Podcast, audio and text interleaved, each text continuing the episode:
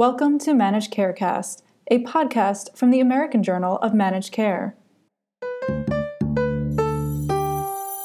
Medicare cuts hospital payments over readmissions. A next generation CAR T cell therapy looks promising, and for the first time, a diabetes drug is approved to prevent kidney failure. Welcome to This Week in Managed Care. I'm Laura Joszt.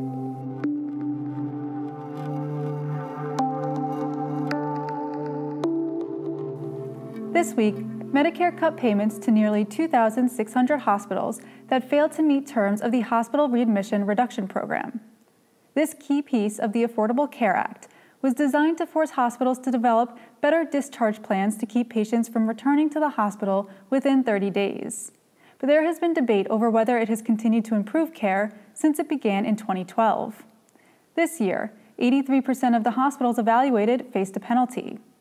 Dr. Karen Joynt Maddox told Kaiser Health News A lot of hard work has gone into trying to reduce readmissions, and the needle has not moved very far. It's been a huge investment by hospitals, but not very much in outcomes. But some good things have come out of it. Research presented at the American College of Cardiology has questioned whether the HRRP triggered a rise in mortality among some heart failure patients who should be readmitted but are not but CMS strongly rejects these findings. The focus on readmission has drawn attention to the impact of social determinants of health, and Maddox and others say CMS should factor this into account at the patient level. A report from PwC Health Research Institute released last week addressed the need to take on social determinants of health.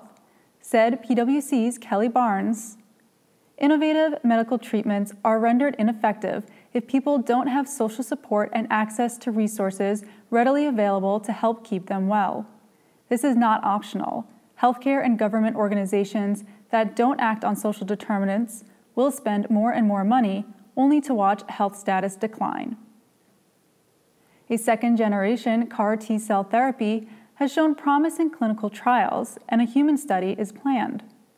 The study by City of Hope, which appeared in Science Translational Medicine, involves a treatment that targets an alternative surface marker called B cell activating factor receptor. This prevented relapse of lymphoma and leukemia and led to 100% long term survival in laboratory studies, including mouse models.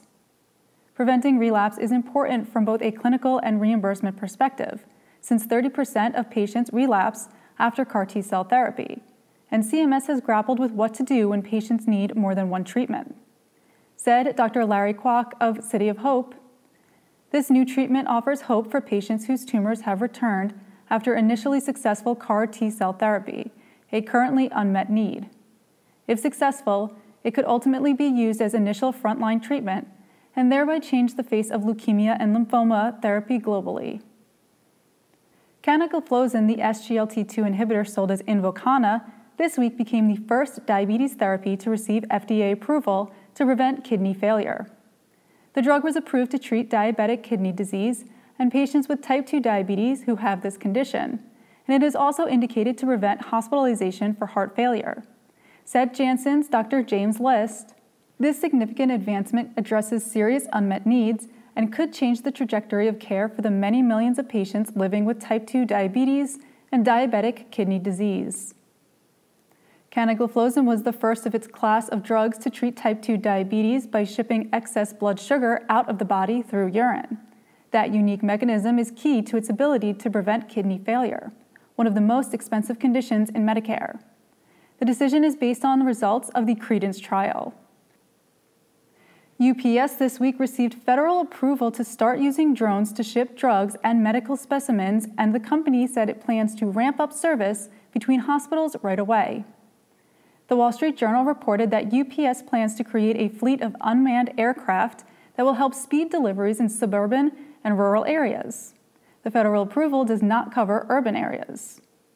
Amazon and Uber have also announced plans to look into drone for deliveries, but the UPS approval is specifically aimed at shipping medical products in North Carolina across hospital campuses. Said UPS's David Abney, it just gives us a lot of capabilities. We're going to move ahead quickly and expand rapidly. It's not going to be a small operation. Finally, there's still time to register for patient centered oncology care, which takes place November 8th at the Sofitel Hotel in Philadelphia. Former FDA Commissioner Dr. Scott Gottlieb will join the meeting to address innovation and quality, new directions in oncology value based care. And keynote speaker Joshua Ofman of GRAIL will discuss his company's mission of early cancer detection. To join us, visit ajmc.com. For all of us at AJMC, I'm Laura Joszt. Thanks for joining us. To learn more about any of the stories in this podcast, visit ajmc.com or see the show notes. To get in touch with us, email info at ajmc.com or follow us on Twitter at ajmc underscore journal. And if you like the podcast, don't forget to subscribe and rate us.